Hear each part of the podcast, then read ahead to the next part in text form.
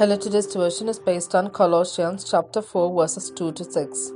Devote yourselves to prayer, being watchful and thankful, and pray for us too, that God may open a door for our message, so that we may proclaim the mystery of Christ, for which I am in chains. Pray that I may proclaim it clearly as I should.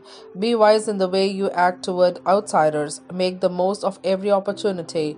Let your conversation be always full of grace, seasoned with salt, so that you may know how to answer everyone. Here ends the Bible reading.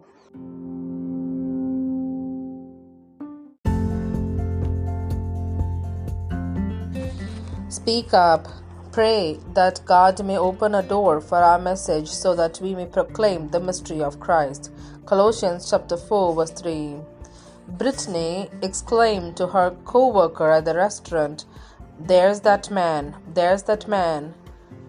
She was referring to Melvin, who first encountered her under different circumstances. While he was tending to the lawn of his church, the Spirit prompted him to start a conversation with a woman who appeared to be a prostitute. Her reply, when he invited her to church, was, Do you know what I do? They wouldn't want me in there. As Melvin told her about the love of Jesus and assured her of his power to change her life, tears streamed down her face. Now, some weeks later, Brittany was working in a new environment, living proof of the power of Jesus to change lives. In the context of encouraging believers to be devoted to prayer, the Apostle Paul made a twofold request.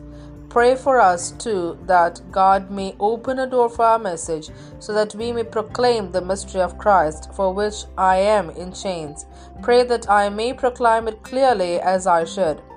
Have you prayed for opportunities to speak boldly and clearly for Jesus? What a fitting prayer! Such prayers can lead believers like Melvin to speak about him in unexpected places and to unexpected people.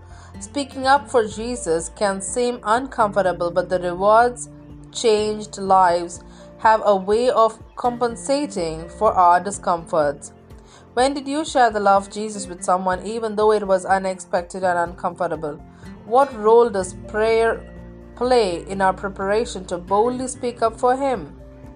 Let's think about it. Jesus, help me to see opportunities and step through the doors you open to speak boldly and clearly about you. Amen.